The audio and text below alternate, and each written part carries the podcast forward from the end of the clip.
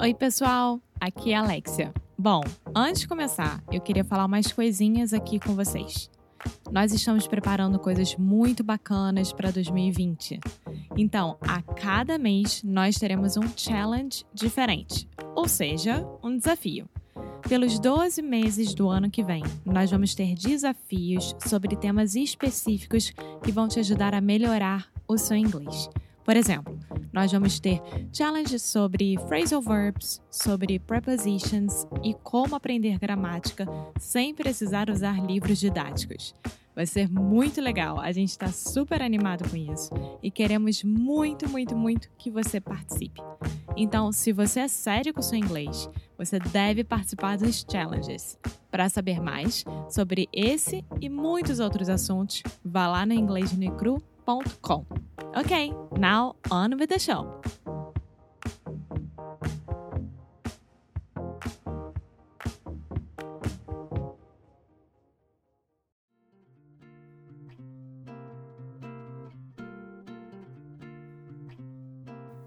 Hello, Alexia. Hey, Foster. How are you doing? I'm fine. What about you? I'm doing great. We have my dad, my father, is here on the show today. And first, we got to talk about Cambly. Yes, Cambly, our perfect partner. yeah. So I think a good idea is we could actually explain Cambly to my dad. What do you think? Okay, Do you want me to start or you to start? go ahead. Okay, so dad, imagine this. People are learning English. They have a platform online that literally 24 7, anywhere in the world, you can just have an English class. You have a membership, you can create the membership how you want, and you can talk to anyone. And it can be so specific, like, I don't know, I want to talk to a software engineer in San Diego. I want to talk to an Australian. Do you think that's cool, Dad? He said that is very cool. Okay, so if you want a free class, you just put our referral code, which is Inglês no Cru Podcast. Inglês no Cru Podcast. Go to cambly.com or to the app on your smartphone, download it, put your email on it, and that's it. Inglês no Cru Podcast.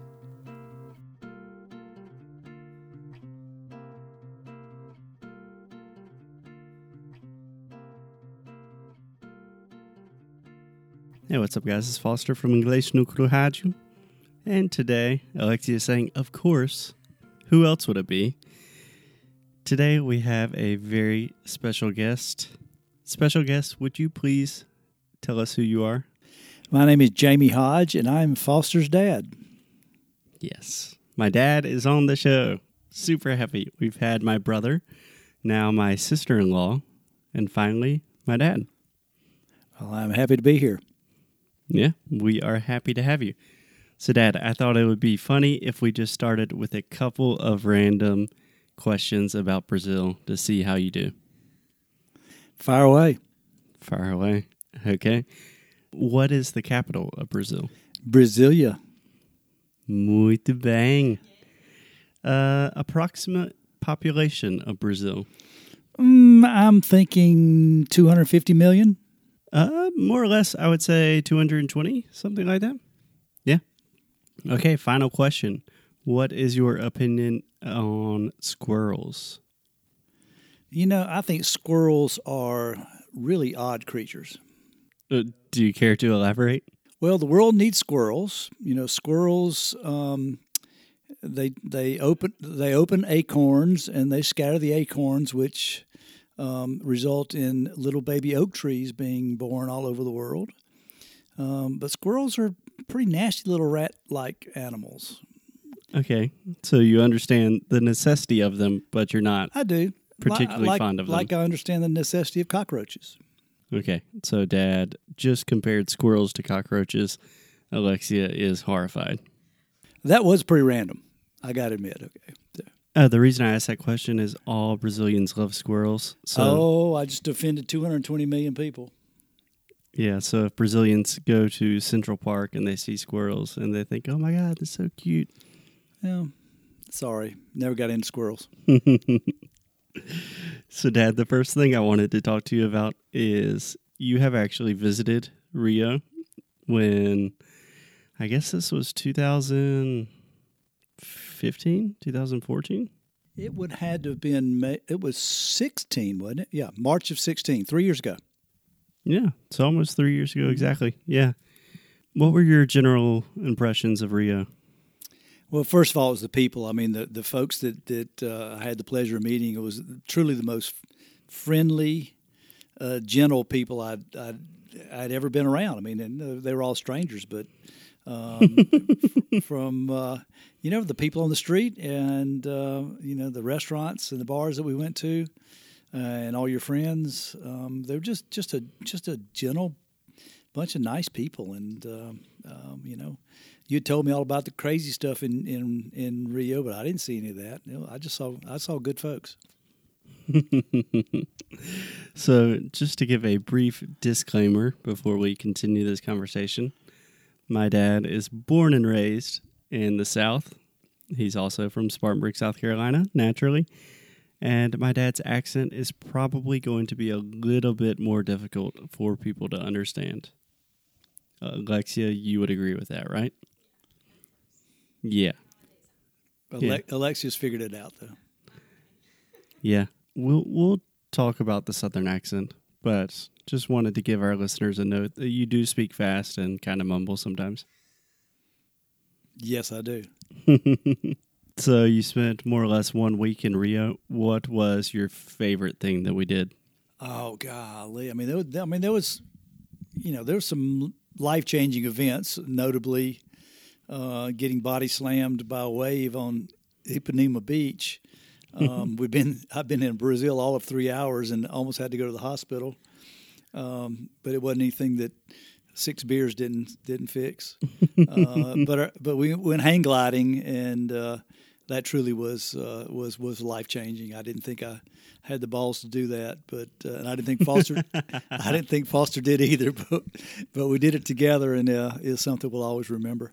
I wasn't even that scared when we did it, honestly. Well, we didn't have you didn't have time to be scared. You know, you just ran and jumped. Um, but it but it was really cool. It was just and it was just just the um, the sense of being in a, in totally different country and different culture uh, that I really wasn't prepared for. I, I've traveled a, a pretty good bit around the world, but I'd, I'd never been really spent much time in a uh, in, in certainly in a Portuguese speaking uh, country. Uh, but uh, Rio was, you know, it was it's a big city, it's a bustling city, but where we stayed, the little neighborhoods felt like a, you know, just felt like a, you know, a small city, and uh, um, it was it was a great experience. Yeah, that is awesome. I think it was a great trip. I know that all our friends loved having you there, and we had a really good time. So, Dad, we have been doing kind of a series on business. So, all of our students want to learn about business English primarily because for two reasons. In one case, they have to use business at work, so they are talking to clients, and it's just a constant struggle or on the other hand, they are seeking new job opportunities and they need to improve their English to be applicable for these new jobs. You are a businessman, so I kind of wanted to talk about that. Can you just briefly explain what you do? Our family is in the floor covering business. Uh, we sell carpet and tile and um, all the things that go on the floor. And we sell that to residential customers, which means it goes in your home. And we also sell it to commercial customers, which means we put it in hospitals and schools. Um, hmm and Can you explain what, what tile is? Um, well, now tile to me is different than tile in Brazil because Brazil is, I think, the second largest tile producer in the country in the world. And tile to you guys is um, hard tile, porcelain tile, ceramic tile, marble, and stone, those types of things, which you see um, all over Brazil. Uh, but we do mostly soft tile, which is uh, what we call resilient tile, which is um, sheet vinyl and the, kind of the fake looking wood floors, which are very popular these days. And we put those in a, in a wide variety of, of applications. Yeah. So you are in the flooring business, We are in the flooring business. right? And the name of your company is Hodge Floors, Hodge Floors. Foster Hodge, Jamie Hodge, Hodge Floors. It all makes sense. When did you change the name from Hodge Carpets to Hodge Floors? We did that about five years ago, and we had been Hodge Carpets for about 40 years. And they realized that the marketplace had changed, and carpet used to be a, a, a huge um, proportion of our business, but it became smaller and smaller, and other forms of flooring um, took hold, and carpet became a smaller part of our business. So we thought a better descriptive um, name would be Hodge Floors, which is more all encompassing than Hodge Carpets exclusively. Right. It's carpet is just either a carpeted room or rugs, and flooring can be Yeah, as a soft surface textile product, correct. Very technical and accurate way to describe it. So, an interesting thing about my dad's business is your dad, my grandfather, actually started that business. He did. Do you want to tell a little bit about that story? Well, it's, it's kind of funny. I hope you got some time, but it was quite, quite Got by- all the time you want, Dad. quite by accident, but um, I come from a long line of entrepreneurs, and I'm sure Foster and Lexi have talked to you about entrepreneurs, as they are the ultimate entrepreneurs, which are are folks that start businesses and, and run businesses, uh, you know, by themselves. But my grandfather was an immigrant from the Middle East, uh, came over to the United States in the early uh, 1900s, and um, didn't have anything to do, and started selling um, towels and sheets and pillowcases and bedspreads door to door. He This was had- in in New York, right? uh, this was actually after he moved here. He, he immigrated to New York, had some relatives that lived down here. He came down here as a uh, in his late teens, and um, uh, saved some money and bought a wagon and a donkey, and seriously went around the neighborhoods and sold things door to door. And so, you know, he's kind of the first entrepreneur in the family, and uh, my father followed suit, and um, he um, tried to work with his granddad. They didn't get along, so my father started his own business. And um, then one day, uh, my father had built uh, um, some buildings, and he had rented uh, one of the buildings to a furniture store. And the furniture store had a little carpet department. And one Sunday or Monday, my dad came to work, and he noticed that the furniture store had moved out in the middle of the middle of the night.